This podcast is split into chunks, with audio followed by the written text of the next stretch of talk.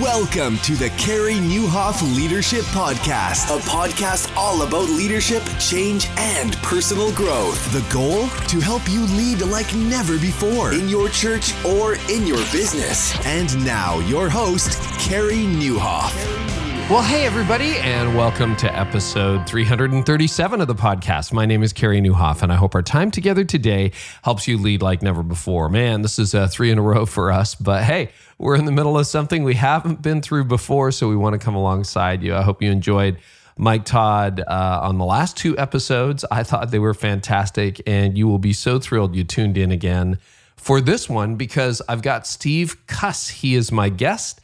And we are going to talk about managing leadership anxiety, spotting unlikely signs of stress in yourself. Some of the stuff he shared with me really shocked me, like surprised me. It's like, really? That's stress? Anxiety? You kidding me?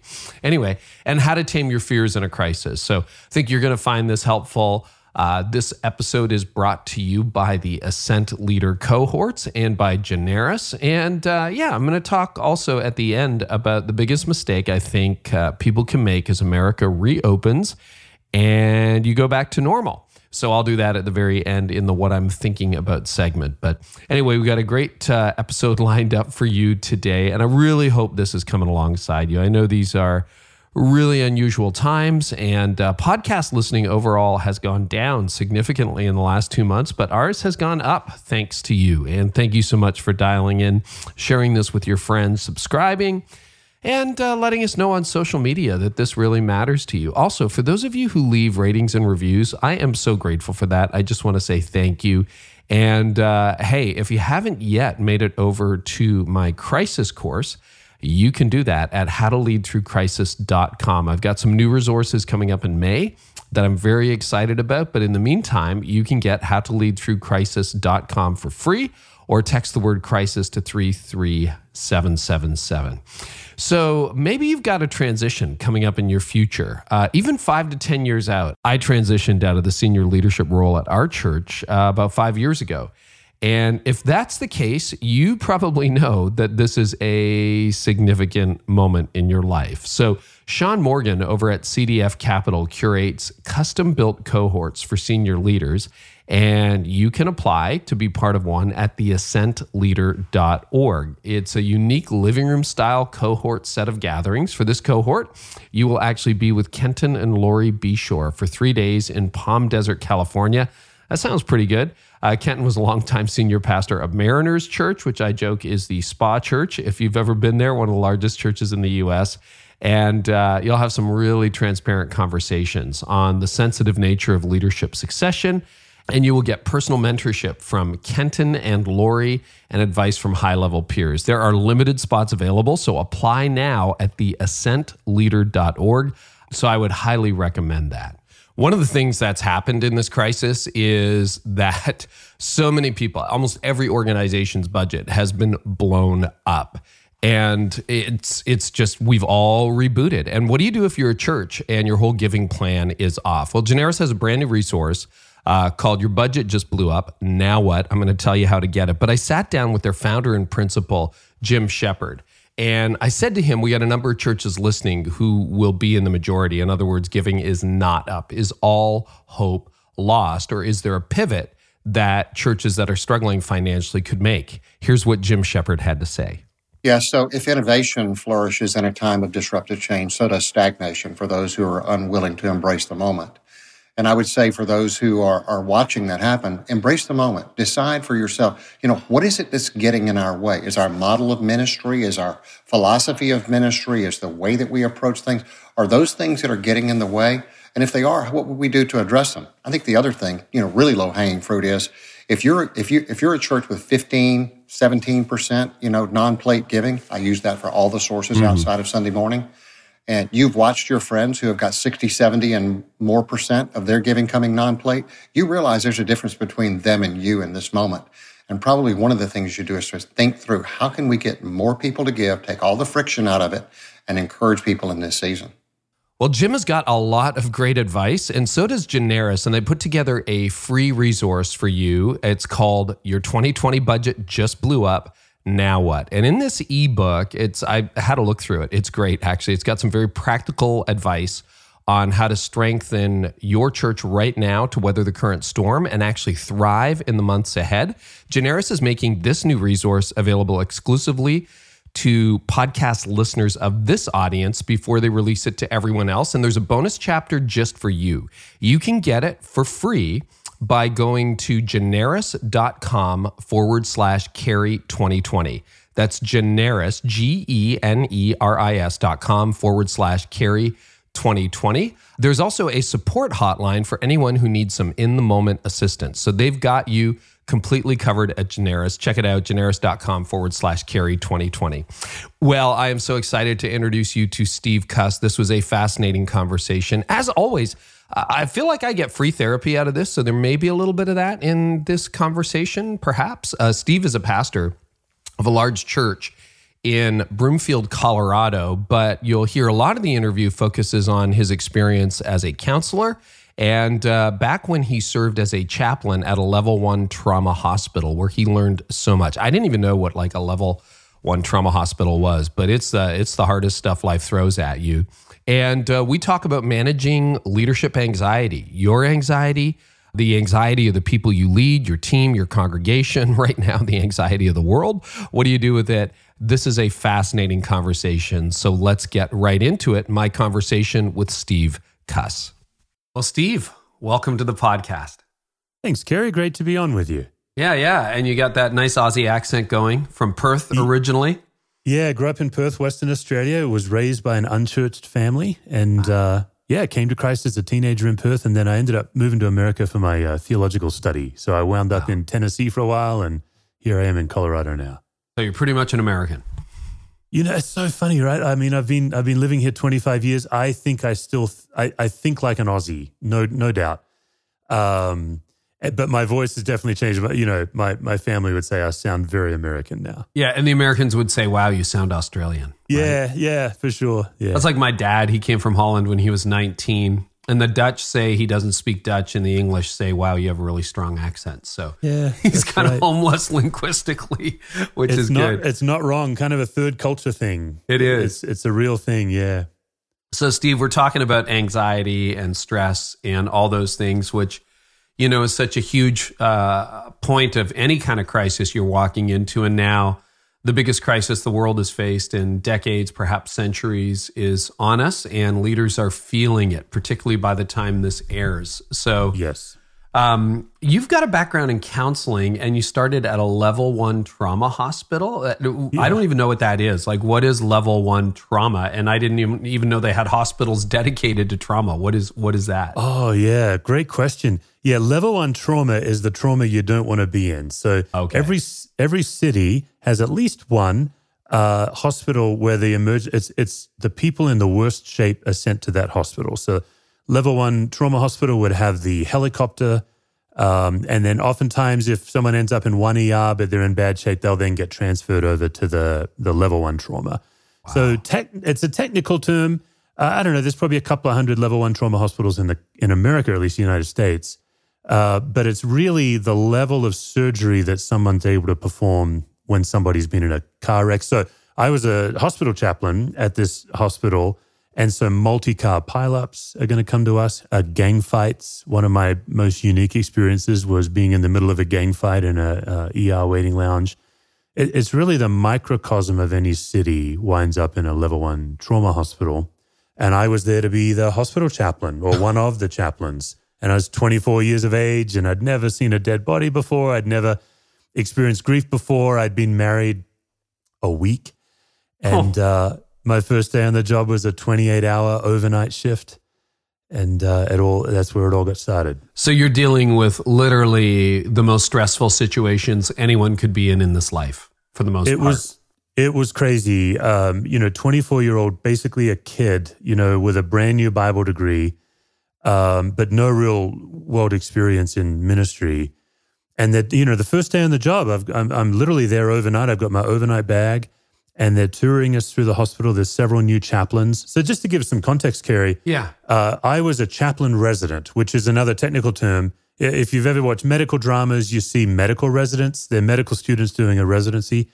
Uh, chaplain residency is ministry students doing a residency in a hospital. So I was there as a chaplain resident. There were six new chaplain residents. They're touring us through, and my beeper goes off. And uh, I had four beepers because I, I, was the overnight guy. I had the extra on call stuff. And I, I, I remember saying to the, the supervisor, Randy, I said, okay, now which beep is this one? Because I was getting them all confused. And he said, oh, yeah, that's, that's the code team. And the code team is anytime somebody's heart stops mm. anywhere in the hospital, the chaplain has to go. And again, if, if you've watched your hospital dramas, you see the doctors and nurses and they're running in with the cart and the paddles and the commands. What they don't show on the TV show is there's almost always a chaplain with the loved ones, and you're you're sitting on the carpet oh with your God. back against the wall out in the hallway. The door's open right behind you. You can hear everything going on. And of course, doctors and nurses, they have something to do. They get to command and they get to say clear, try to save a life. Your job as a chaplain is to sit as much as a non anxious presence as you can with the family and just wait. So that's the code team. So the beeper went off. It's the code team. And I, I, I said to Randy, okay, um, wh- what do I do now? Because we hadn't had any training. And he said, well, I guess we're about to find out, aren't we? yeah. And uh, I, looked at him because I was the young kid. I was the youngest by a good decade on, on the new group. And I thought he was pranking the young kid. But he wasn't. He was dead serious. And, um, and I said, okay, well, what if I make a mistake? And he said, Oh, uh, this year you're going to make hundreds and hundreds of mistakes. And that was my the extent of my training. And so three minutes later, I'm in an intensive care waiting lounge. There's 12 to 15 family members. The matriarch had suddenly died on the surgery table. They couldn't revive her. So by the time I got there, she had died. The doctors had told the family, and I showed up maybe 30 seconds or a minute later after the doctors had told them and people were screaming. Uh, I, I, mean, it's just one of those things you'll never forget. There was a woman headbutting the wall just in a rhythm. There was a woman vomiting in a trash can. Um, the whole room was just absolute mayhem. And my job was to do something. And that was my very first encounter for a year of uh, level one trauma chaplaincy. wow. Yeah. And that got your interest in how do you help people. And your book, by the way, which our mutual friend Kevin Queen from Crosspoint Nashville, he said, Carey, you got to get to know Steve Cuss. Uh, I guess you guys have gotten to know each other. Your yeah. book's called Managing Leadership Anxiety, Yours and Theirs. And yeah. as much as that introduced you to their anxiety, I want to talk a little bit. I want to drill down on our anxiety, yeah, my anxiety, because you got yeah. 40,000, 50,000 listeners hearing this. Yeah. Right now, and they're in the middle of some pretty intense anxiety. And. I want to start by how you manage leadership anxiety. So let's go, let's go back to pre-COVID for a minute. Yep. Yep. Leadership is tough at the best of times. People burn yes. out all the time. Uh, anxiety, stress, depression, they're all very endemic for leaders. Um, but I would love to know what were some of the major stressors, if you can call it that, even prior to COVID. And then we're going to talk about how COVID elevated sure. everything. Yeah, that's a great question. So let me just take you back to that intensive care lounge. And then obviously I'm a lead pastor now. I'll talk about, you know, leadership anxiety too, because they are connected. Yeah. You know, you put a young guy in an intensive care waiting lounge when he's the chaplain, his job is, at least he believes his job is to do something everything I was trying to do with that family, none of it was working because they're in shock. And now what's happened? Yeah, what, what is, did you try to do? I'm just curious because oh, you're, you're bringing sure. me back to a few moments in my life. Oh where, my goodness, Carey! You know, you I walk into that room and there's doctors and nurses in the room. They're all wearing the white lab coats. Yeah. And I remember thinking to myself, because literally the day before I'd been on my honeymoon, this was such a massive like baptism of fire. And I remember thinking to myself, well, the doctors and nurses are here. They'll know what to do. So I just kind of took a step back. And it literally was not an out of body experience, but I, I kind of describe it like the old days of the DVD director's commentary where you're observing the movie, but you're not in it. Mm-hmm. I was kind of watching it as if I wasn't there. Next thing I know, there's no doctors and nurses in the room. And of course, they've said to themselves, well, thank God the chaplain's here. He'll know what to do. because no one knows what to do in the face of grief. And med and, school didn't um, cover that. I have lots of medical friends, right? In the yeah, same way that seminary right. didn't really cover that. Yeah. That's right. No, you can only learn it on the fly. And that really was that moment. I mean, I couldn't have said it at the time, but that moment really was the beginning of my awareness for the first time in my life that I have this whole inner life under the surface that boils up like a volcano when I'm under pressure. Oh. And it's connected to the story I tell myself about myself. Uh, it's connected to childhood triggers. It's it's connected to a lot of things. And so for example, in my case, I believe the lie that I should always know what to do in any given Ooh. situation. And I think that is a common struggle for almost every leader I know yeah. is we tend to believe that we're supposed to know. Uh, and and uh, another particular for me, uh, one of the things I do in the book is I break down every one of us, Carey have unique sources of anxiety that are unique to each of us. And that's related to childhood and Enneagram, and it's quite a complex thing. But in my case, for example, I'm a chronic people pleaser, always have been. Ah. Uh, so are so many pastors. Oh, so many pastors gosh. are. Yep. Uh, and then some other leaders are perfectionists. They believe the lie that they have to get it right the first time, every time. Yeah. Now, I don't actually operate that way, but I've got friends who do. So we all have these unique uh, things that if we don't get them, we get anxious. Right. But then we also have a universal set of circumstances that no matter what, if you and I are in the same circumstance, it doesn't matter how we're wired, it doesn't matter our Enneagram number, it's going to generate anxiety for us. and one of the universal sources for a leader is when you're supposed to do something and you don't know what to do. That's just a, mm. a go to that will generate anxiety in your life. And so there I'm in the waiting lounge, and uh, so what I tried to do is I tried to speak to the room. I I remember the very first thing I said to them is I, I just said, "Hey, could someone tell me what happened?" Because I didn't even know what had happened, and of course, no one even knew I was in the room. At, at some point, the charge nurse came in, and I'd never met her. I'd been on the job for about an hour. We'd just been touring the hospital. She comes in, and I can already tell from her body language, she's upset at me. I've never even met her. She's already mad at me. And I, I look at her, and she says, Come on, chaplain. We need to get the family in. They need to visit their mom. They need to get out. We need the bed. We have to turn the sheets. We've got another patient waiting. Let's go. So, one of my chronic needs is I need to please a stranger. Uh, mm. I've, I've always been this way. It's weird. And so, what happens is if you're not aware of what's going under the surface in you, you end up operating out of false needs instead of what the situation really requires. So instead of caring for this family, now I'm trying to please the nurse. Hmm. Now, every leader, this is what was the gift of chaplaincy for me is it put me in daily death and trauma. I, I attended to about 300 deaths the year I was a chaplain. I did hospice work, end of life care. It, crazy experience for a guy my age. But what it did is it just gave me like a crucible by which I now see all leadership because all leadership is some form of vulnerable experience. Every one of us as leaders, we're putting ourselves out there, we're, we're leading in unknown territory.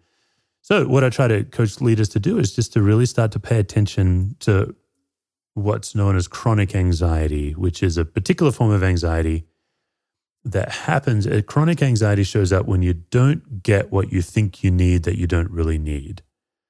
So I believe okay, I need that a little bit. What do you mean by that? Yeah, so I believe I need people to like me. That's not actually true. I can actually survive. I can actually thrive without people liking me.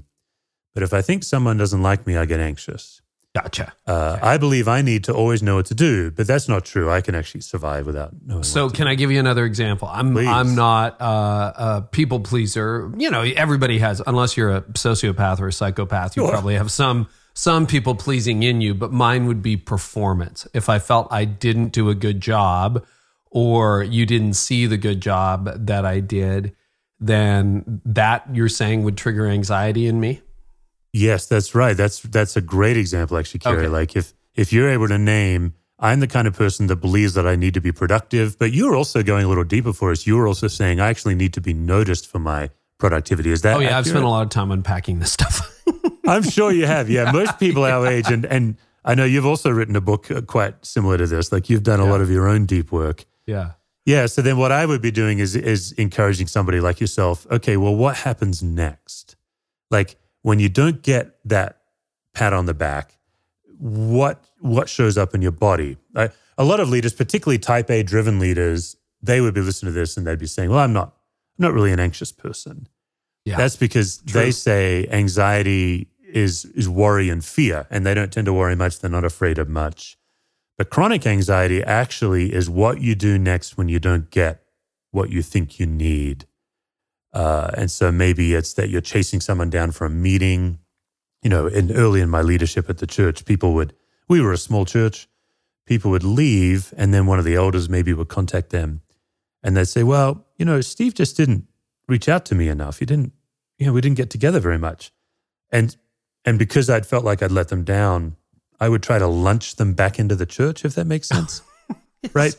You're reading no one's mail here, Steve. Right, right, right. So I'd, I'd, like lunch them back into the church. I remember the moment where I'm I'm waiting for a guy. The only time he could meet was 5 a.m.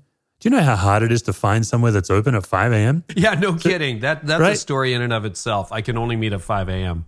We're sitting at I'm sitting at this diner at 5 a.m. He stands me up. And I'm like, what am I doing? Because I'd lunch them back into church and I couldn't maintain that. And then they'd get angry and leave again, of course. Mm. But where you start having breakthroughs as a leader is when you can name this false need, this chronic anxiety, and then you can name what do I do next that's crazy. And, and mm. Carey, if if people, if your listeners aren't sure what they do next, all they have to do is ask a loved one, and the loved one will tell them. That most people around us. Can you give me some examples? So you would try to buy someone back into the church. I'm going to take you for yeah. lunch. We're gonna yeah. we're gonna hang out. What would be some other examples? It would be like I might I might say oh, well, did you see this? Or I might start self promoting or something like that. Right, right, that's right. Yeah, in your okay. case, you might do some subtle or not so subtle promoting of yourself. Uh, an example from my life I, I, uncovered a false need about 10 years ago. I've been a lead pastor for 14 years. So I've been a, a regular preacher 14 years. I've been in ministry 25, but preaching regularly 14. About 10 years ago, I realized as I was doing this work myself, Oh, well, I believe the lie that every single sermon I preach must be gold standard. Um, and and what would happen is if I if I wasn't happy with a sermon, I'd be deeply depressed. Well, not deeply depressed, but I'd be really down. But if I really liked the sermon, it was worse. I'd put myself under even more pressure for the next one. That you thought be, it was great, but somehow it missed the mark. Or how am I going to top it? Oh, gotcha. Okay, right? How am I going to? Yep. Now that was so good. Now I need to top it. Um, and and so what that looks like is is I needed after every sermon, after every sermon, I needed some kind of a golden retriever pat on the head that would be some version of someone saying, "This is the most amazing message I've ever heard in my life." Like like people would you know maybe in my fantasy people would say Jesus himself could not have constructed the message you gave. Now, here's where it gets crazy, Carey. Is I put that pressure on my wife now, I was like, were you at every lunch on Sunday with my wife and I when I was in my 30s? That was right? the conversation. Right. Now, here's what's true, Carey, right? Is is I I now preach about 35 times a year. I used to preach like yeah. 45 to 50.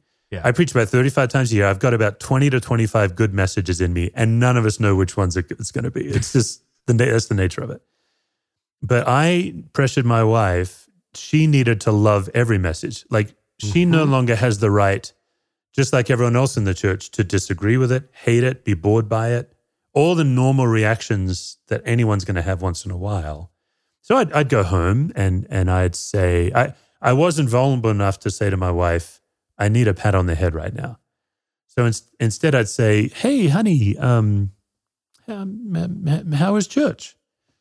And she'd say, Oh, it was fine. It was fine. Oh, and then I'd say, Well, how how how'd you like worship? You know, I'm mm-hmm. fishing. But uh, but the good news of the gospel is Jesus died to free me from needing to live for every sermon being gold standard. That would just be like one example, kind of broken down in okay, what's the lie I believed, and then what's the crazy impact on me and others. And so I've actually been free for about 10 years of needing every sermon to be gold standard. The crazy thing is, I still have a driving passion to be the best communicator I can be.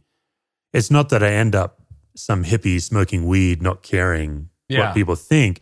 It's that I'm no longer in the grip of this tyranny.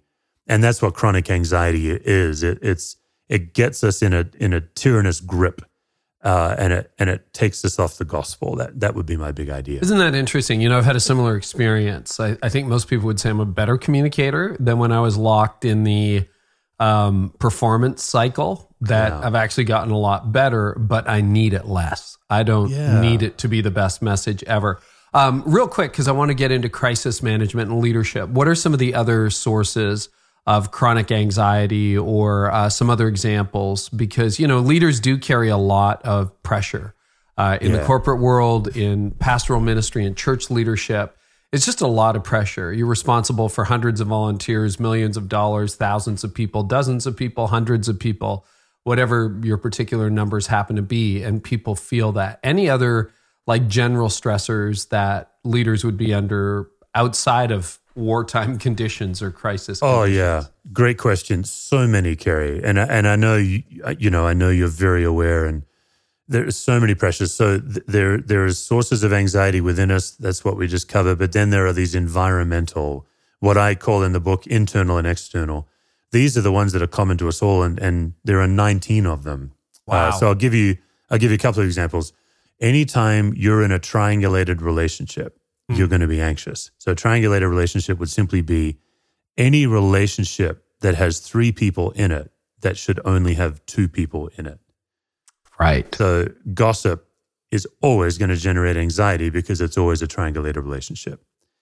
Um, every middle school relationship you've ever seen, uh, you're a dad, right? You've got kids. Yeah, yeah. I got two boys. Yeah, yeah. I thought so. Yeah. So you know, you picture any middle schooler where where um, Cindy goes to David and Cindy says, "Hey, David, uh, Jane really likes you, and if you like her, you tell me, and I'll go back and tell Jane." That's a triangulator relationship. Yep. Um, Lots of anxiety right there. always, and and particularly, uh, you know, whether you're a faith leader or a business leader. So l- let's talk about um, in our staff meetings. Every one of us have in our organization a person who always ta- speaks up first, person who never speaks up unless they're spoken to. Every team has those people that have the meeting after the meeting. Mm-hmm. They have their own little side meeting. That's a triangulated relationship. Yeah. So anytime there's indirect communication, the leader is going to be anxious. Uh, another source of anxiety that's common to every human is called a double bind, and What's that's two s- situations where no matter what you choose, you lose. So uh, Jimmy comes down Christmas morning to open his gifts, and he's got two gifts under the under the tree, and he opens them, and they're both flannel shirts, and one is red and one is blue and they're the same company, same just different colors. And he likes them both. And later in the day for Christmas dinner, he comes down for Christmas dinner. He's wearing the blue shirt, and his mum says, "Well, what was wrong with the red shirt? Didn't you like the red shirt?" That's a double bind. Yep. Now, so the reason it's internal and external, some of us put ourselves in internal double binds. Uh, If if if you struggle to make a decision, you're prone to double binding. And if you finally make the decision and you spend the time regretting and wondering what the other decision would have been, that's a you're in a double bind. So on the most base level, if you ever if you have a loved one, you go out to a restaurant with that loved one and they take forever to order, they're probably double binding themselves right there on the menu. Oh yeah. Uh, you know, like, man, if I order the burger, maybe I should have gotten the salad or whatever.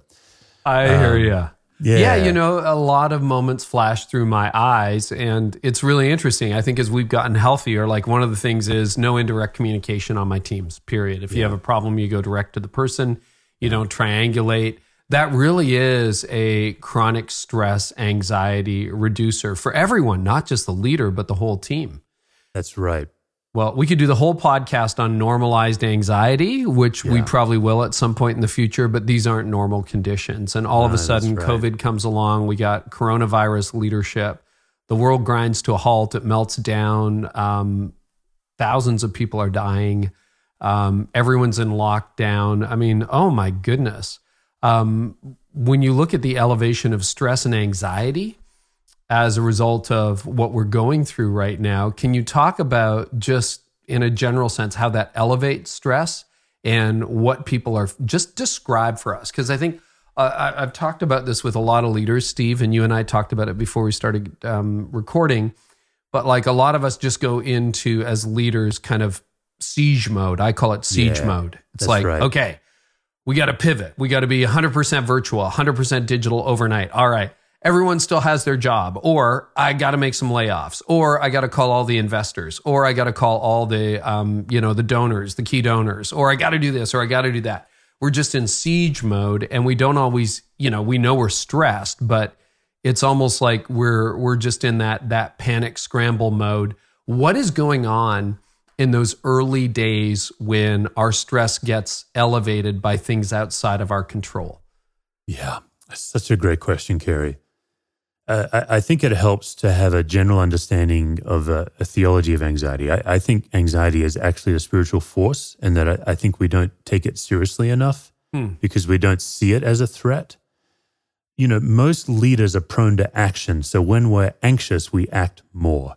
Isn't that interesting? Uh, yeah. And so you're seeing a lot, and, and I know a lot of your listeners are pastors. We're seeing so many pastors like triple the amount of content they're producing yeah. Now, I want to be I want to be real careful, Carey, because I think the the heart behind producing more content for your people is a is that's a good heart. Yeah. But I would just encourage leaders to ask, why are you doing it? What what are you trying to accomplish? Um, because some of the content we're producing is more to feel the need to do something than it really is to help our people. Mm. And that was an early lesson I had to learn as a chaplain. My first three months of chaplaincy, the amount of times I would say something to somebody in grief because I didn't know how to simply walk into the space of pain they were in. And and leaders are particularly prone to this, Carey. When somebody's in a real difficult situation, we tend to need to shrink their problem down to a size we can manage so that we can then tell them what to do. And we're not aware that that's actually an anxious response. So I want to be careful. I'm not saying that every type A leader is acting anxiously. I don't. No, no, no. I, I would, but I hear that. My response in a crisis is always to do something. Let's and, do it. What, what are we going to do? Yeah, I've produced a lot more content. That's really interesting. Yeah. And again, I'm not saying all the content is a problem or it could be a gift, but just to pay attention to ourselves. A, a classic leader, because we are others focused, because we're driven, we want to be productive, we're usually the last to know when we're anxious. Mm. So, one of the early lessons I learned as a chaplain when I was on the code team is one of the code doctors pulled me aside. I'll never forget it. And he said, Hey, when somebody's heart stops, first take your own pulse. And that was just this simple little idea that, listen, take care of yourself hmm. before you act. Just that little pause. Uh, I think flight attendants, right? Every time you fly, they say, in the unlikely event that we're going to lose cabin pressure, that statement was obviously written by a lawyer. Yes, but, true. But true. The next In the unlikely event of a water landing, it's like right, why do you say right. that every time? That's right. Anyway. But then they say, you know, oxygen masks will lose cabin pressure. Oxygen masks will drop. First, put the mask on your own face before helping others. And and, and you got to ask yourself, why are flight attendants smarter than a whole lot of leaders? And I do think it's because we don't believe that attending to ourselves is sometimes the way to grow our capacity to lead in anxious times. And so when Jesus calls us to love our neighbor, there's actually two ways we can faithfully fulfill that command. One is pouring ourselves out, dying on a hill. That's true. Most leaders I know, that's our go to. But the second is filling ourselves up and loving and caring out of the overflow. And I think this is an opportunity for our leaders to get real clear on what's my default? Because my default is I always pour it out. I, I mm. pour it out, out, out, out, and then suddenly I'm running on fumes and I'm I'm surprised.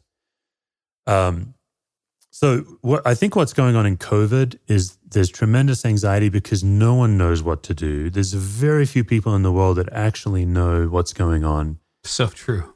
And and so we're anxious in ambiguity. Ambiguity is always a source of anxiety. And for most type A leaders, not knowing what to do, particularly if people are asking you to do something, you're going to be more anxious. Second thing, Carey, is, is obviously I wrote about yours and theirs in the book. Anxiety is always contagious in any group.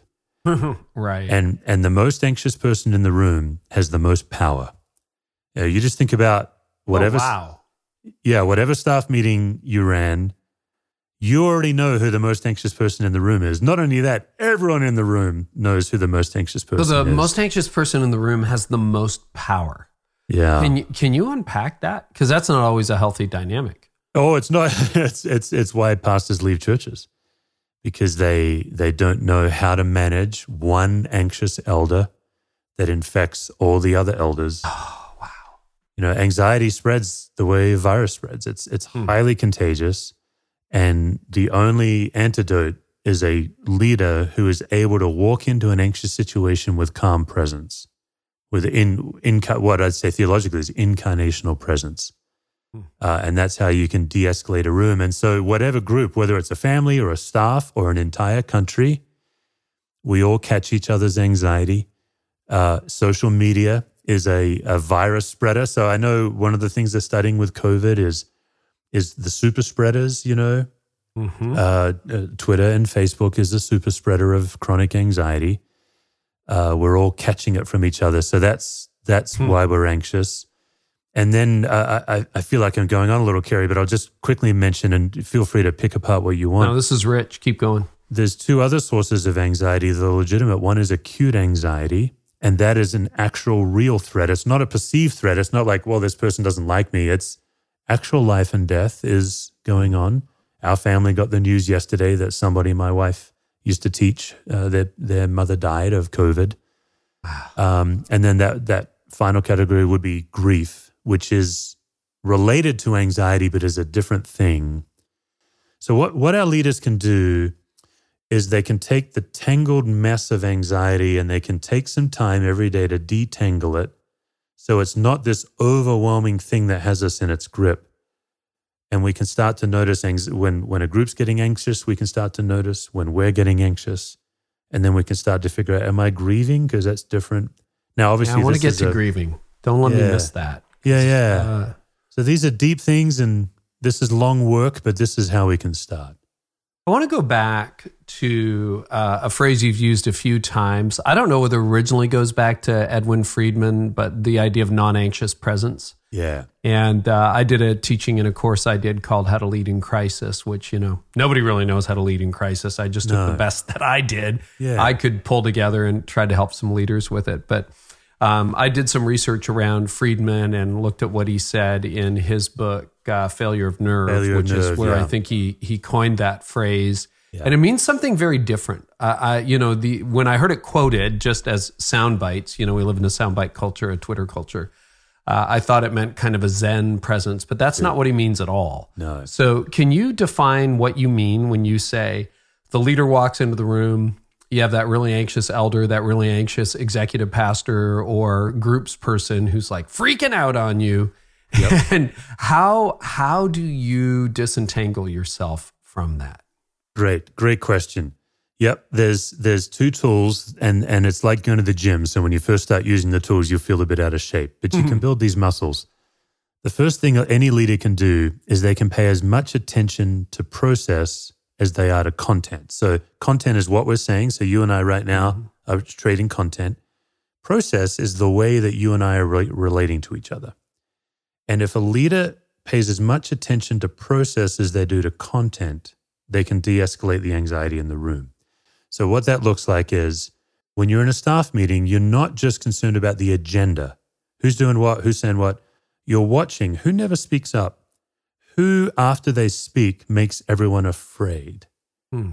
Like whose anxiety has spilled into others. So, that's number one, because what Friedman and, and his coach, Murray Bowen, would say is that people listen to content, but we react emotionally to process.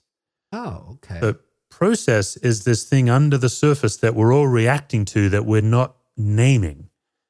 Um, but if you can, uh, any leader can walk into any room and start noticing process right away. And once you do it, it'll freak you out because you'll you'll start seeing things that you've always known, but you've never known how to put a word. Can you give me a couple of other examples of process? I get the idea of the person who never speaks up or the person who makes everyone else feel anxious. What are some other? Because uh, I think that's a really good point. How do you observe process? Yeah, you observe the way people relate to each other and the way you are affected by other people mm. and the way you affect other people. So that person makes me ago, feel defensive or mm-hmm. okay. Mm-hmm. Yeah. So several years ago, I'm a young lead pastor. We're a young church plant of 200 and I don't really know what I'm doing. And we hire this brand new staff member. She's barely been a believer, not very long, concrete minded person, very earnest. And I'm the kind of person that's an external processor. I kind of need to talk a lot to figure out what I think. Yeah. I'm also the kind of person that that sounds like I have strong opinions when I really don't. I, I need to generate a lot of ideas, and most of them are bad. That's you know, a classic entrepreneurial leader. I'm I'm spitballing in a staff meeting. There's like four of us in the staff, and she takes out a notebook and she starts earnestly writing down everything I'm saying, like I'm the Pope, like like it's all an edict. And I remember stopping. What are you doing? And she's writing it down like this is what she has to do this week. Whereas my veteran staff, they know that in a few weeks I'll forget that I even talked about it. That's process. Like I am concerned as a leader, I don't want to exacerbate a good staff member by the shadow side of my entrepreneurialism infecting her. Because I'm the other thing I'm aware of is I'm the lead pastor. I have a lot of authority, whether I feel it or not, whether I I know like Andy Stanley famously says that uh, the leader's words have 50 pound weights attached to them. Mm-hmm. That was the first time I noticed that. So, process is paying attention to my impact on others and their impact on me. And then non anxious presence, which is a technical term out of family systems theory. Anyone could Google it and get a long way. Non anxious presence is the ability to stop someone else's anxiety infecting me and to stop my anxiety infecting someone else in any given moment. So I love how you said it. It's not about being Yoda or, or some kind of Zen mm-hmm. person. It, I can walk into a room anxious, but be a non anxious presence by being aware of my anxiety. One of my great tools is naming it. Sometimes I name it to God before I walk in. Sometimes I'll name it to the room. I'll just say, yeah, boy, I'm carrying this thing right now. I just want to name it to get some power over it. But a true non anxious presence is the ability and the skill to not let others' anxiety infect you. Like if you have a phantom mob coming your way or people are ganging up, um, or you get that critical email, you know, and, and you're stirred up. It's the ability to manage it rather than then infect others with it. Mm. Okay. You talked uh, a little bit about um, understanding your emotions and how you're feeling and the sources of your anxiety. It sounds like a lot of this is self awareness and then some self regulation, which is not a surprise because that's the heart of emotional intelligence. Yeah. Uh, but you mentioned like naming feelings. So I was terrible at that. And I'm yeah. still learning how to yeah. name feelings. And it can get really difficult. I mean, a daily discipline, even this morning, I was trying to figure out you know, as as we go through this whole COVID thing I mentioned to you before we started recording, this is the week where after two and a half weeks of siege mode, I'm starting to feel it. It's like yeah. I've slowed down a little bit and my body's yeah. going, Oh, there's a lot going on. And yeah. like it took me about an hour to untangle. It's like, oh, I'm feeling a loss of control. Now, I taught on loss of control, but to actually have that show up in my own life is is very different. How do you how do you start to disentangle leadership anxiety and how is like naming emotions and what are some other processes that are really good to help you do that? Yeah, it's such a great question. I think I think it's such a vital question for every leader to to address. I believe the lowest hanging fruit way to know you're anxious is to get hyper aware of your physiology. Um, hmm. Anxiety typically shows up in a spinning mind, a racing heart, or a tightening body and it's different for each of us. So for me, it's a spinning mind. I, I know I'm anxious when I'm ruminating over and over again about the same thing. Uh, for others, tight, uh, racing hard, it feels like they've had 10 cups of caffeine. And then for others, it's a tightening, clenching, either their gut, they feel nauseous, or their, their shoulders, they always need a back rub. Hmm. Um, let, let, me throw it to you, Carey. Would you yeah. be able to name where it starts for you? I would say racing heart. Racing um, heart. Isn't isn't that interesting? Because I hadn't I hadn't heard that before. um, thanks for the free therapy, by the way, and thanks everyone for listening in. Um, no, I would say because I don't like I sleep almost every night. It has to be almost a nuclear meltdown to interrupt my sleep. And the COVID crisis, particularly because you know I had yeah. six to twelve months of speaking wiped out.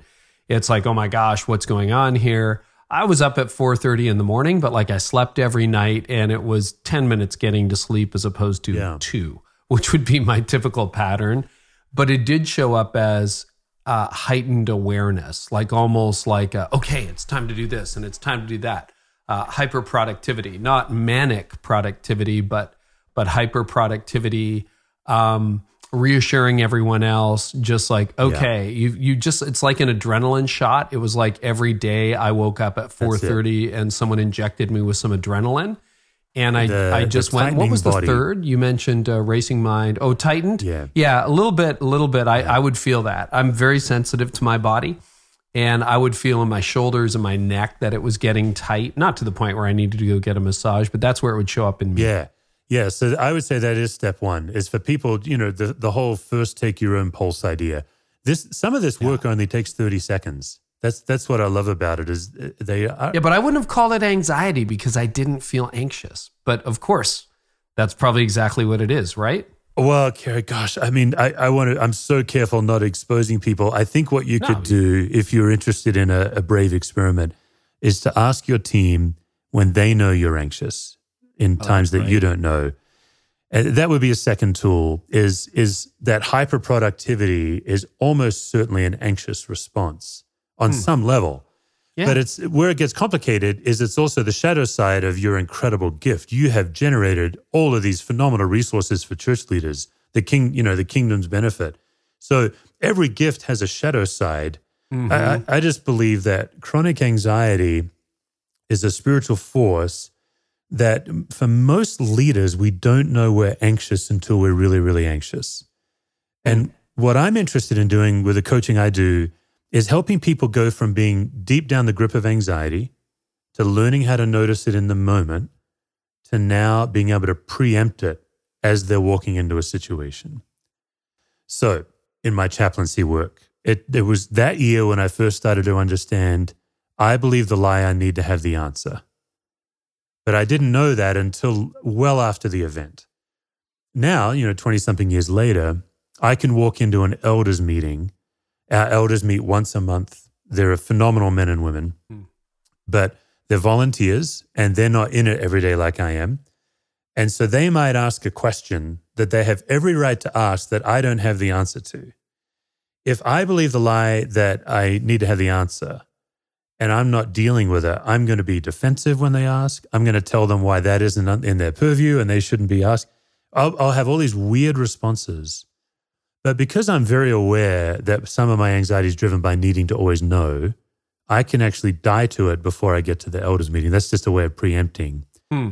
So I really think the first place to start for most leaders is your body. Just if you can start to notice when you're in the grip of anxiety, what does it feel like? The next step is are you able to name what you think you need that you don't really need. Like, mm. the, the, and, and, then after that, uh, the, the braver work is asking people who love you when they know, when you don't know. And I'll, I'll say this, Carey, you, you know, my youngest is 13 now, my oldest is 19. You haven't lived until your nine year old daughter is telling you that she knows you're anxious when you don't know you're anxious. Wow.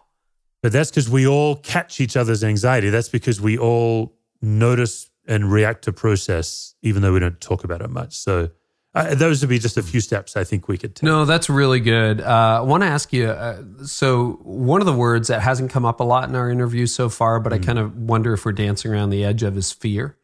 Um, to what extent? Yes, because, you know, if you right. don't know the answer, that can be a fear thing. If you didn't do a good job preaching, that could be a fear thing. If you're like, well, I can't do nothing. I got to do something. That can be a fear thing. Is this related in any way to fear? Oh, I love that. I love that question. Yeah, you you you are of you know you are obviously well versed in the things you're asking about, right? Like the most commanded passage in Scripture is "Fear not."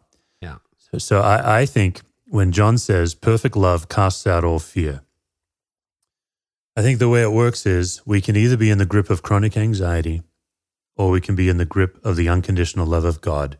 Hmm. But it's very difficult to be in the grip of both. One of them typically displaces the other one. I think that's because theologically, chronic anxiety is actually what shows up when we're depending on anything other than God for our well being. Ah. And so I think anxiety becomes a real gift because it can now be the, the early trigger that we need to encounter the gospel in the moment. Like most church leaders I know, we're much better at sharing the gospel than we are experiencing it for ourselves. It's one of the great challenges of church yes. leadership. Yes. Um, but since I've been doing this work, I've experienced the profound unconditional love of God so so much deeper as I notice my chronic anxiety. Um, eh, one one of the signs that you know you're anxious is when you believe the lie. It's all on me. You start to forget that God's at work, that God's sovereign, and you start operating as if you must do something.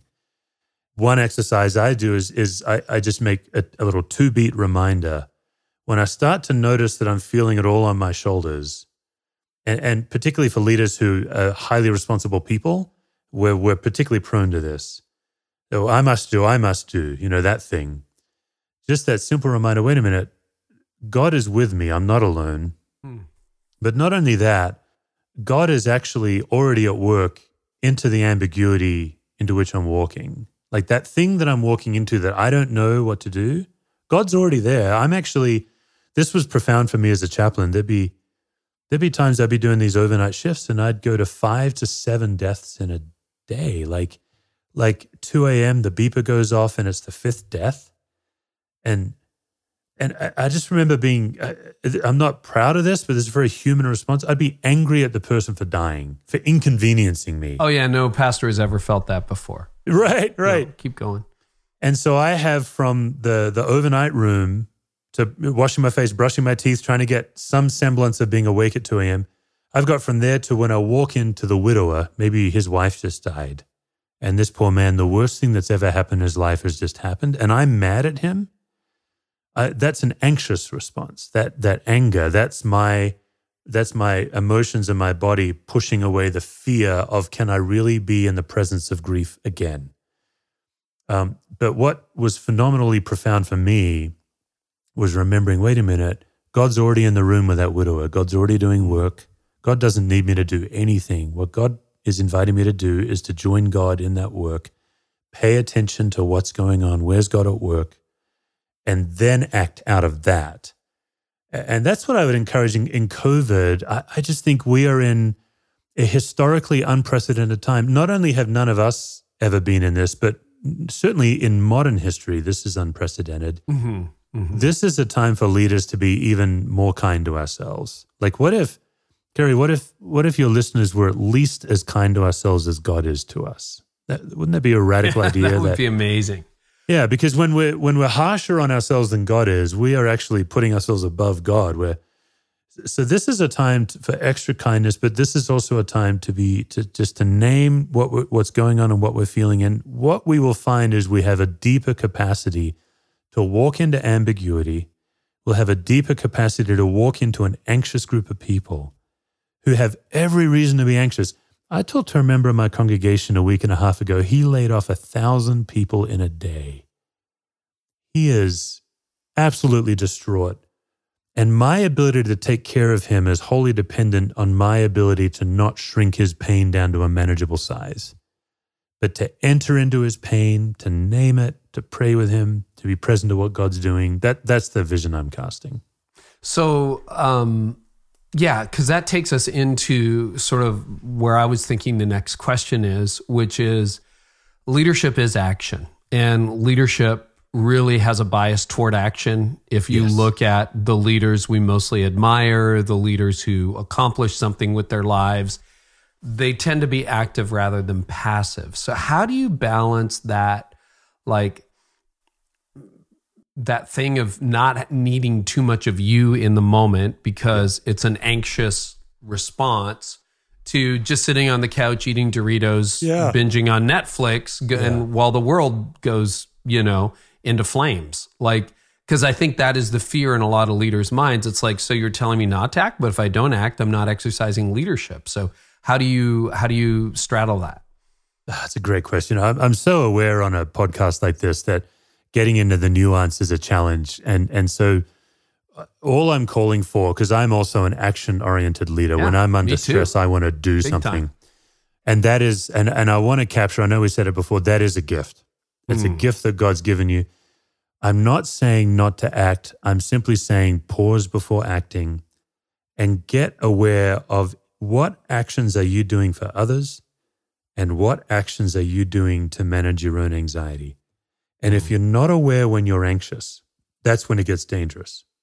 is is when you're not aware that you're anxious. Like the Carey, it must be the same. The, my email intake has probably increased fivefold uh, from church resource organizations um, trying to help me. These are all great organizations. They're all great organizations. Yeah. But if I am not careful, I'll exhaust myself on the fallacy of more information. Yeah. But Got a webinar every day, every hour for the next year. That's right. Yeah. You're totally And- right. And not only that, but some of those organizations, and again, I'm I'm not judging, but some of them are simply trying to figure out how to keep their business alive, which Yeah, is a fair. completely legitimate concern. But they're not actually trying to help necessarily. They're trying to do more, Yeah. and that that could be an anxious response. So I'm I'm not saying let's all just kind of wait and hope for the best. I'm just saying, in ambiguous times when no one quite knows what to do, um, digging a deeper well of your own self awareness is going to get you more productive than just doing, doing, doing. Uh, I think that would be my. What role, um, I guess, what are the disciplines that help you find that time for self reflection? Uh, maybe silence. Like, are there some rhythms that can really help leaders in a time of crisis to not lose their footing and to drill down on these issues? Any advice yeah. there? Yeah, I, I do think whatever spiritual practices connect you to Jesus, do more of those. And it is different for each of us. There's- For some people, it's silence. For some, it's solitude. For me, um, I, I encourage leaders in my coaching to do a life giving list. Um, you can actually download it off my website. It's just a free spreadsheet. And it's a simple list of the people and the geographical locations, which currently you can't do with COVID, but the people and the activities that make you feel like a kid in God's kingdom. Wow. Uh, so I have a life giving list. There's like 70 something things on the list. And some of these things are free, uh, and some of them cost a lot of money. Um, and so geographical places, people, activities. A- And uh, I was noticing in my own life, Carey, I was relating to God more as God's employee than God's child. Hmm. I was I was clocking in for the boss, a boss that I love, a boss that's very Yeah, good to me, good but boss. but still, you know, well done, good and faithful servant. That was my mantra. And I realized, wait a minute, um, Jesus said that the Father gives good gifts to his kids. And uh, so I, I would ask your listeners this when you hear the gifts of God, that phrase, when you hear God gives gifts, if your first thought is the spiritual gifts that he gave me to pass on to others, Hmm. I would encourage you in this time to make a list of the gifts that God has only given to you and no one else. Wow. So I'll give you a few on my list. My wife, Yeah, yeah. Is my. sh- I, God has given me my wife in a way that no one else gets to get, and I get to finish this podcast right when we're done, and I get to go up and hug my wife, and that's a unique gift from God. That is a gift to me, and it's unbelievable. Um, I play acoustic guitar, and so one of the things I do, Carey, is is I'll displace my anxiety and the pressure with five minutes of James Taylor or or U2 or whatever. I just enjoy playing it. I love to sing, and I'm not a good singer. Hmm. Uh, so I don't. I never sing in public, but I just sit. I, the last time I did it was yesterday. I got out the guitar. I sang a James Taylor song because I, I think when we practice the gifts that God has given us as God's child, we are free from earnestness and we get to play. And I think the fallacy in our leaders is we think there's too much important work to do. But you referenced Ed Friedman. He is actually extremely playful. He actually models playfulness. And I would just say to our, our leaders, it's phenomenal what five minutes to 20 minutes of playfulness can get you. That'll that'll buy you three to seven hours of productivity. Oh, But, yeah. but one of the ways you know you're anxious is when you're applying try harder to anything that's not working. Oh, yeah. yeah. If something's not working and your solution is more of the same and try harder. So maybe maybe you do have that uh, employee that's not very productive, and you really do believe that one more meeting is going to turn the corner. More, one more piece of insight from you. The the life giving list is just a dead simple way to um, displace your pressure with a with the presence of God. That is, uh, we will link to that in the show notes, and uh, I'm probably going to download that. That sounds really, really good. You know, on the other side of burnout, and I want to drill down on burnout in just a moment. I realized can I was hobby. Can I jump in, Carey? What what would be on your list? I think because we all have different things on our mm-hmm. list. What what would be a couple of things on? So a few things I really enjoy. I actually really enjoy barbecue. I'm going to do some tonight. That was a hobby. You can't pay me money for it. Everyone thinks I'm sponsored by Big Green Egg. I'm not, and that would ruin it. So I love doing that. I love bring, bringing uh, pleasure to other people. Uh, I really enjoy cycling. Went for a bike ride an hour before we jumped on this call, and that's just I don't ride in groups usually. It's just me, but I, you know, and it's it's stuff that helps me feel God's pleasure. I've taken up yeah. running. Um, what else? I mean, my wife for sure. Hanging out with my kids, long dinners with friends. But that whole idea where I realized so much of leadership is giving and there are rewards in it. It's deeply rewarding. Yes. But yes. but a friendship and life has to be mutual. And that is where you receive and you give.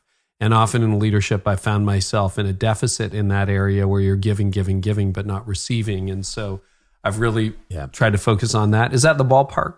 Oh, you're talking fantastic. About, yeah. yeah. And and it, it is interesting how specific it gets. Like for my wife, um, because because spouses can do this for each other. You can each and and your kids can make a life giving list too. So my wife, for example, um, popping old school popcorn on the stove is mm. on her life giving list. Um, uh, our executive pastor Tom, every Saturday morning he puts on a vinyl album and he posts the vinyl on Facebook. Here's what makes it magic. I, I, I used to be embarrassed to teach this because it feels so basic, but I just find so many leaders don't do it God has given all of us these unique pleasures. And every time I do something on the life giving list, I just thank God for it. So if I were barbecuing like you, Carey, there'd be a moment where I would just, in prayer, say, God, thank you that you have wired me to love barbecue and love serving people with it. That's a gift from you, and I, I receive it. Yeah. Um, and this, it's crazy. There's something, cause I really don't think you can be invaded by the love of God and invaded by chronic anxiety at the same time. So I tend to use my life giving list to displace my anxiety and my leadership pressure. And the spiritual disciplines are on the list. So for me, reading theology, uh, mm. reading the Old Testament slowly is on my list. Uh, so, uh, for me, solitude more than silence. I, it's crazy. I, I started going to a Benedictine monastery several years ago. They do silent retreats. Yeah. And they chant in Gregorian chant mm-hmm. seven times a day. And I, I don't know how, but it's one of the things on my list. It's the most peace flooding experience to go chant with these cloistered nuns. So really? the things that'll show up on your list are crazy. You just you keep looking for them, you keep adding, and and I think it helps the leader feel more alive. So I just I really want to hammer on it's not about sitting back, it's actually about deepening our capacity for ambiguity, which are, is the times we're in. Yeah. It grows our ability to manage ambiguous situations when we are less anxious. Good to know. I will be downloading that list for sure and sharing it with friends, Steve. Okay, uh, I know by the time this airs, there's some leaders who are like, okay, I'm anxious, I'm stressed, I wonder if I'm burning out. And I want to get this right. You make the argument that burnout has less to do with workload and more to do with yeah. internal and external anxiety. Can you explain that a little bit? Because this you're right. The stereotype on on burnout is I just work too many hours, I've got too much responsibility, but you think it's anxiety related. Yes, I do. Great. Uh, I, yes, I think the too many hours fallacy people are working too many hours because they are living out of their anxiety. They believe that they need something or the world needs something that they don't really need and the world doesn't really need. So, you know, most leaders believe that the world needs 80 hours of our time when 65 will do. Hmm. The, the other the other fallacy I'd say, Carey, almost every leader I know and respect loves having a lot of work to do. We yeah. We it's like a boat. I don't thrive at 38.5 hours a week. I don't. That's right. You, I, I, know in my life I get lazy. There's a certain point yeah. that I actually get uh, lazy and dysfunctional. I, like a boat, I kind of need to be on the the the plane, the the Bertrand. But you know, a boat is kind of yeah, yeah. in the water, but then it gets on the water. Oh yeah, Most, a, a, boat. Yeah, on plane. Absolutely. Thank you. Yeah, I'm, I miss I'm my boat. The it's right in captivity right now in quarantine oh, with everyone else. So You talk about a life giving list, a, a, day out. Oh, life giving list, boating. Yeah, totally. 100% for me. Again, the guy who had no hobbies finally has some. So I'm with you. Yeah. So, no, most leaders I know, they love to have a lot to do. We actually yeah. get motivated by being productive. Uh, but it's usually um, that that one person that's always critical. It's it's usually um, like for me, I came close to burnout at our church. We had a, a slate of young men dying in our church year after year. Mm. And they were all dear friends of mine. One was the chairman of our elders, one was my volunteer worship leader. They were they were these men that were very precious to me as friends and key leaders in the church. The burnout there had more to do with grief than workload. Oh, it had, wow. had more to do with the pressure of burying a friend on Sunday and then leading a church through grief when I was grieving.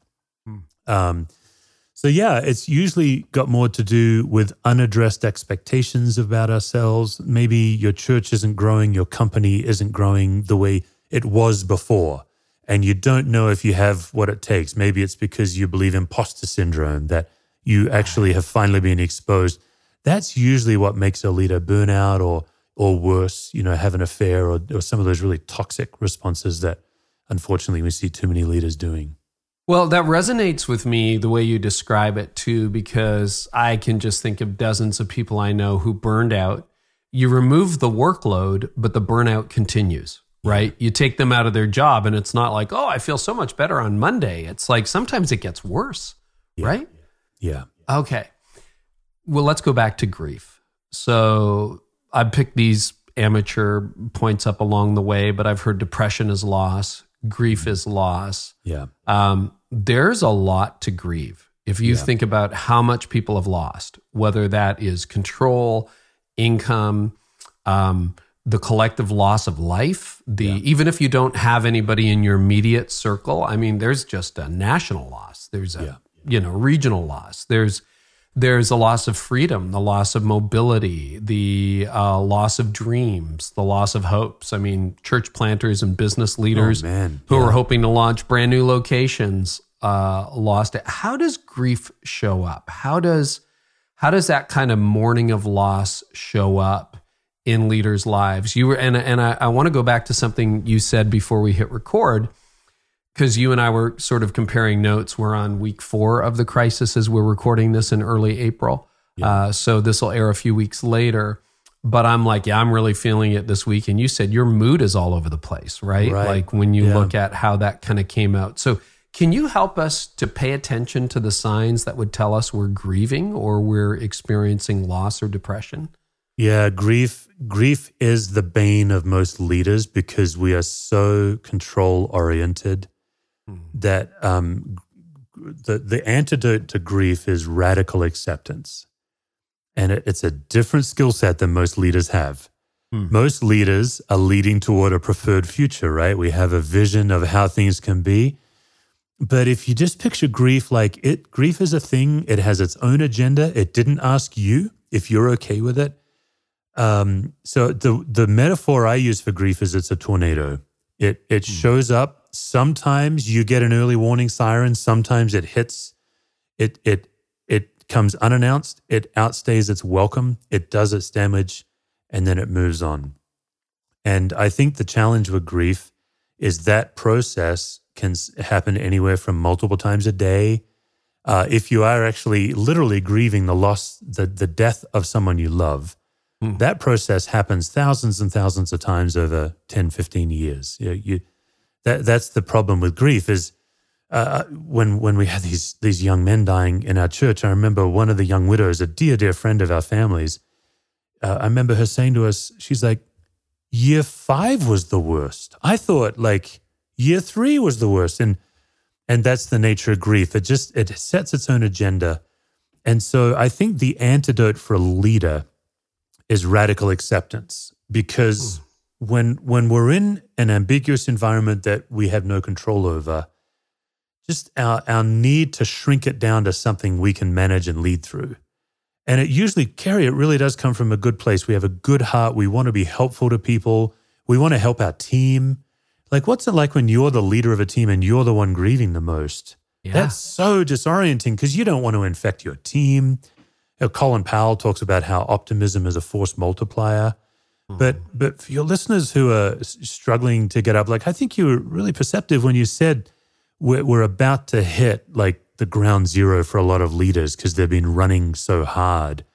Yeah, this last week for me, what I was sharing with you before we hit record, I'm a I'm by just nature and disposition highly optimistic. Very very little gets me down. And last week I, I'd wake up in a like a foreign experience that I'd have to describe as like a depression yeah. Um, I started to question my calling at the church.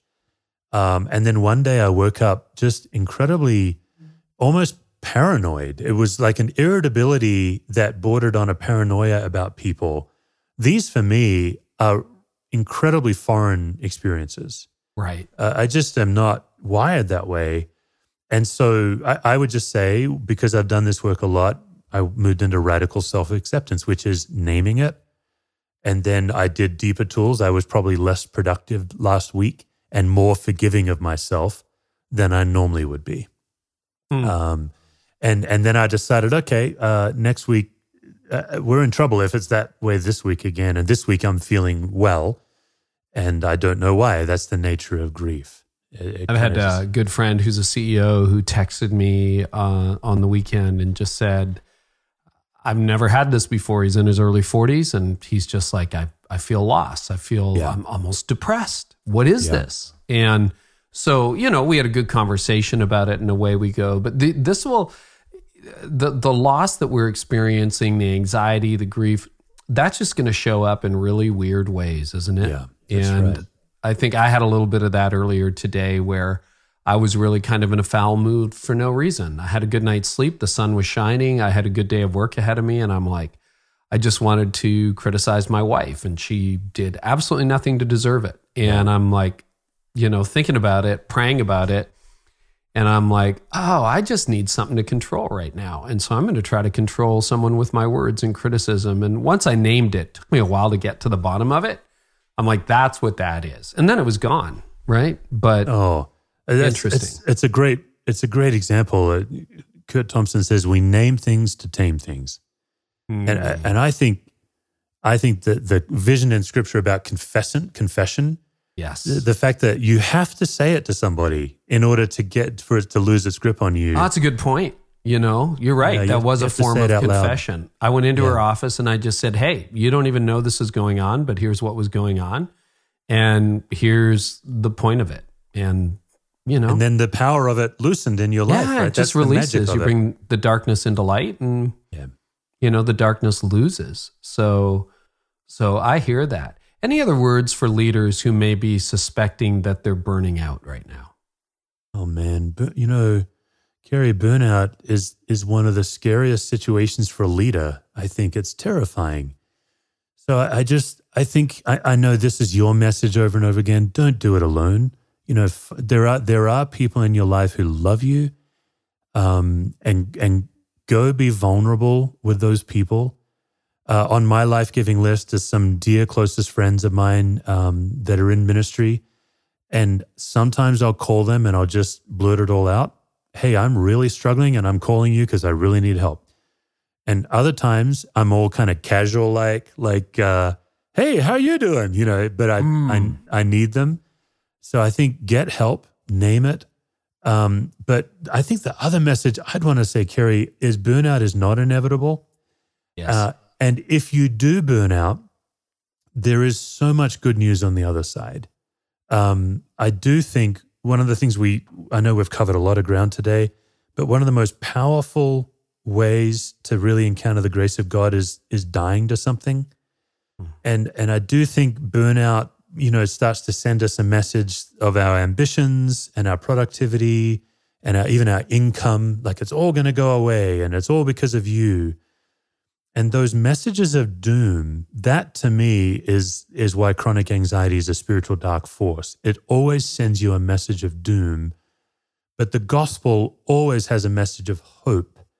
And I don't mean it in a simplistic way, and I don't mean it in a pithy way. I I mean the gospel's message of hope. I mean, you and I are recording this right before Resurrection Sunday. Yeah. That There is always resurrection on the side of on the other side of death.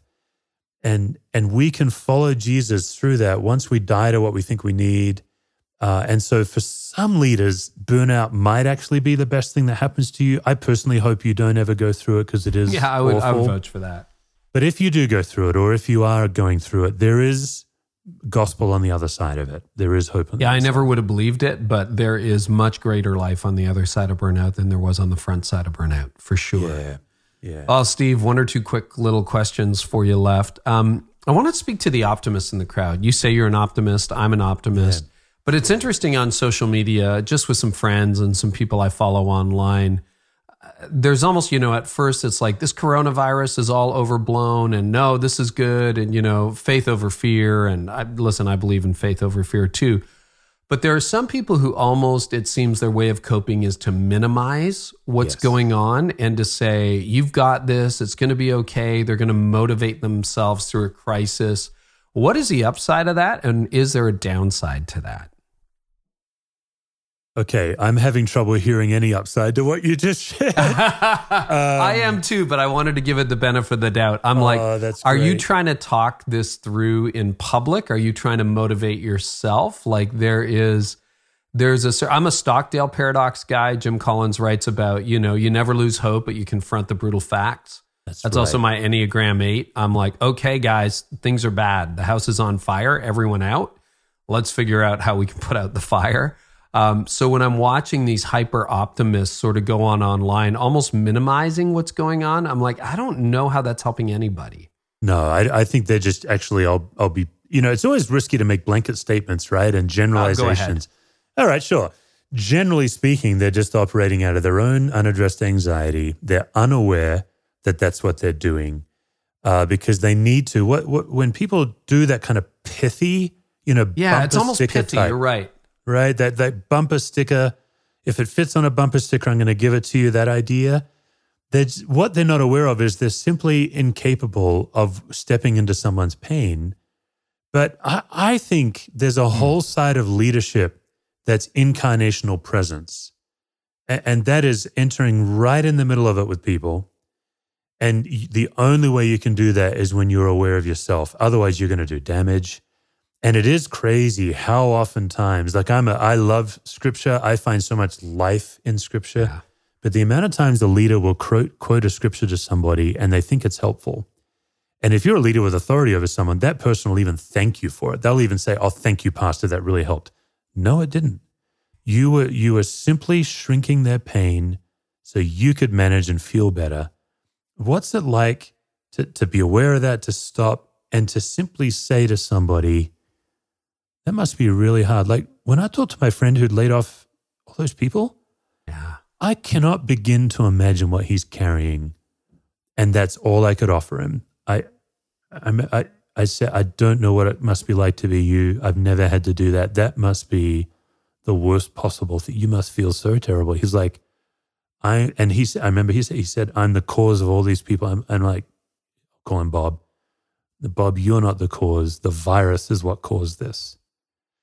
But I'm not saying, you know what, look on the bright side, maybe they'll get a better job. Like that's that that pivot.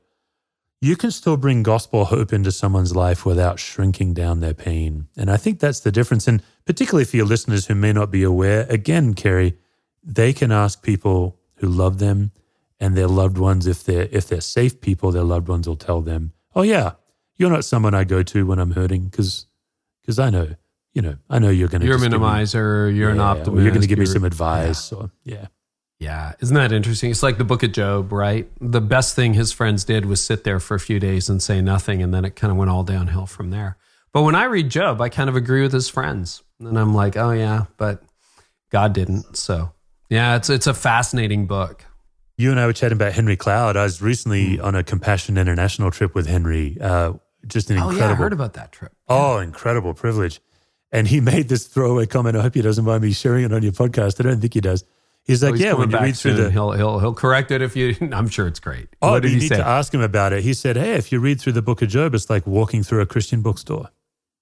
Oh yeah, simple answers for complicated thought, right, problems, right? Or categorized yeah. wrong theology or wrong behavior uh, is why you're in this problem. Yeah, oh, I think he'd stand by that. That's absolutely Wow, that's so true. Steve, this has been life giving. and uh, we will link to the life giving list. I'm very, very anxious to see what's on that.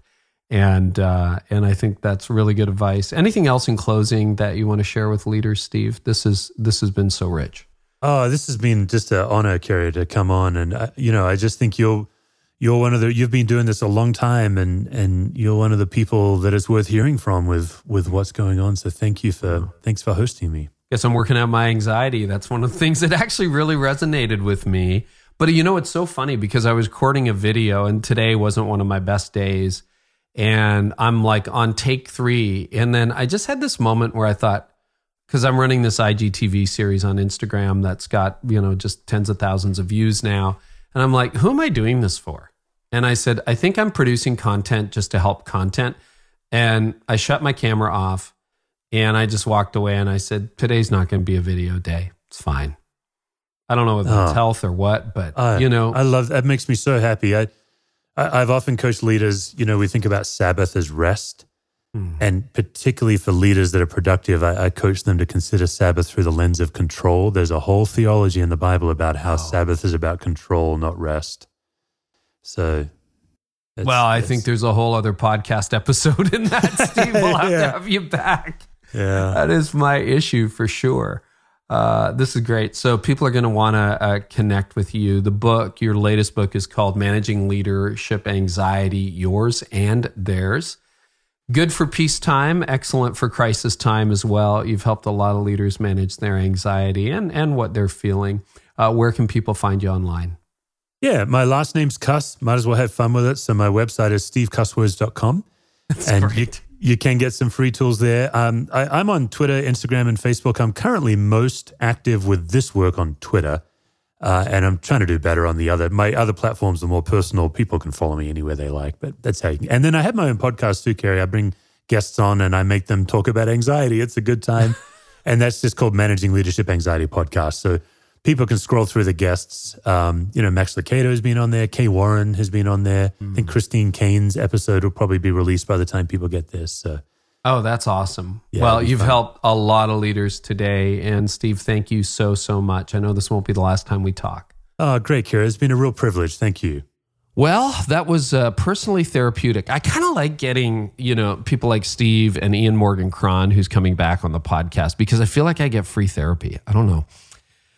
Maybe you did too. Uh, there is a lot more in the show notes at uh, careynieuwhof.com slash episode 337. We even have transcripts if you want to go a little bit deeper, some quotes you can share on social media, plus some insights from the episode. Uh, you'll get everything, plus all the links we mentioned as well over at careynieuwhof.com slash episode 337. And while tens of thousands of people will hear this episode, thousands, sometimes about 10,000 people will head on over to the show notes. If you've never done that, you don't know what you're missing. Got a lot of good stuff for you. Coming up on the show, we have got Tim Keller, which I'm so excited for. Sean Morgan is coming up, Annie F. Downs, Joel Manby, Ian Morgan Cron, Scott Harrison from Charity Water.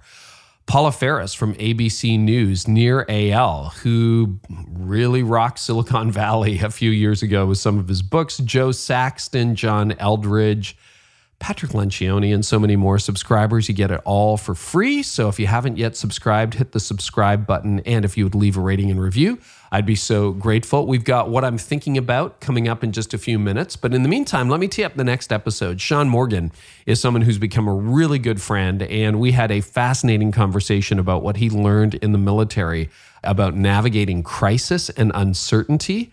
So have a listen. Because of the military, here's where the military comes in. So I think there's this opportunity mindset. Um, and we probably don't talk about it enough in the ministry space, but the aspect of warfare. And the truth is, if if you're in charge, if you're placed in charge, you're stewarding that, right? But if you're in those positions, you have this. Okay, opportunity is a great word to use, but from a warrior's perspective, you almost have a responsibility. Like if you put mm. somebody in charge and you train and develop them and you you give them a weapon in it's wartime, they don't just have an opportunity to go do something, they almost have a responsibility. That's next episode coming up May 5th. We're back to our regular schedule, but not our regular program. We took a lot of the spring interviews and uh, moved them into the summer. And we're just bringing you crisis stuff right now because that's what we're all in. So, Uh, I am thinking about what happens when we try to go back to normal, whatever that looks like. And um, hey, this is brought to you by the Ascent Leader cohorts. If you are thinking of stepping out of your senior leadership role in the next five to 10 years or sooner, uh, apply for cohort at theascentleader.org. And what happens when your 2020 budget just blew up? You pick up their complimentary book and support hotline at Generis by going to generis.com forward slash carey 2020. So here's what I'm thinking about. Uh, we are all talking about what reopening America, the world looks like, Canada, and uh, what is that like? And I've I've got something I'm kind of worried about, which is simply this. So many leaders, and particularly church leaders, are poised to re embrace a model of ministry or a model of business designed to reach a world that no one exists. Because you want to get back to normal. It's like, oh, finally, we're back in our building, we're back in the office, things can go back to normal. But if you have that mindset, so many leaders will step right back into the past the moment they step back in their building. And I want to share five things I think that could happen if you don't have the right mindset when you go back to normal or the new normal. First of all, here's what's likely to happen. You have been innovating so, so much over the last two months. Your innovation curve will come to an abrupt stop. You'll be like, ah, I can breathe a sigh of relief. We're all back together again. This is awesome. I know it's a little bit different. We got some social distancing or whatever, but ah, you know what you should do? You should make a list of all the innovations you've done in the last two months. And then just don't stop that. Crisis is a cradle for innovation, and the future belongs to innovators. Second thing you'll do is you'll stop pivoting. I'm going to have some more information and some resources on pivoting in the next month. I think this is going to be an essential skill over the next two or three years because I'm not sure it's going to be a very predictable future. Uh, you pivoted like crazy during the crisis. You're tired of it, but you may want to hang on to that skill because the future almost always belongs to agile leaders who adopt and change. Number three, you will see online as an add on, not as the future. So overnight, everybody went online, right? Restaurants went online if they weren't there before, grocery stores did, churches did, businesses did. But what'll happen when you try to go back to normal, even though normal doesn't exist, is you'll begin to see online as an add on, not as the future. Listen, church leaders, everyone you want to reach is online. Uh, business leaders, everyone you want to connect with is online. And if you see online as an add on, not the future, you'll miss most of the very people you're trying to reach. And the other thing you'll do is you'll tack online onto someone's job description. Hey, if you have time, can you take care of our website or online customer service or whatever? Listen, you cannot have a massive impact online when you spend 1% of your staffing resources on it. So you're going to need to staff your online presence as though you depended on it because guess what? You do. Fourth thing, if you're trying to get back to normal, is you'll get crushed by unpredictability. I really believe the future is going to be somewhat more uncertain than any of us want it to be. But if you keep your agility and are able and willing to pivot, you will thrive. And then finally, and I think this is a big one. Um, legal permission is different than social behavior. So as America and the world opens up and Canada opens up at some point, et cetera, et cetera, there is a big difference between what the government says you can do and what people will do. So we kind of have this idea that, you know, oh, everything's going to be back to normal. Well, it's probably going to be more graded than that. But let's just play a little game here. Let's just imagine that everything goes back to normal now. Like as you're listening to this podcast, you shut it off and you're like, there's no more restrictions. So you can gather in your church fully, pack it out. You can go to football stadiums, concerts, crushing crowds. You can fly anywhere in the world, zero restrictions. There can be lines at restaurants with people waiting to get in and uh, you can go to a crowded beach. So uh, let's just say legally that's all permissible, which it probably isn't by the time you hear that. But question what if people don't want to do that anymore? I mean, do you want the middle seat on a flight to LA? I mean, you probably never did, but airlines are now even taking middle seats out. Do you want to be next to the guy at the NFL game who just sloshed his beer all over you and coughed all the way through the second quarter? Didn't think so. Do you want to walk into a supermarket, go down a really crowded frozen food aisle, and then stand painfully close to people at the checkout? No, You see, one of the interesting trends I think you have to monitor is even if people can gather, will they want to? Or will they want to at least in the same way? Or what about older people you're trying to serve? Uh, what if they're going to be basically in some form of lockdown or quarantine for a year or two, or just have to be more socially distanced than others? You see, which toggles us all back to the other points. In an uncertain world, online is a lifeline and agility is a superpower. So if you really care about people, you want to stay agile. It's really hard to go back to normal when normal disappeared. Just some things to think about. It's what I'm thinking about a lot these days. I'm enjoying this segment. If you are, hey, let me know. Hit me up on social media. I'm on Twitter, Facebook, and Instagram. Very active on Instagram these days. I'm Carey Nieuwhof there, C Nieuwhof on Twitter and Facebook. We are back with a fresh episode next time. I so appreciate you. Know that we are 100% behind you. And uh, yeah, I'm, I'm so glad we're in this together. And I hope our time together today has helped you lead like never before. You've been listening to the Carey Nieuwhof Leadership Podcast. Join us next time for more insights on leadership, change, and personal growth to help you lead like never before.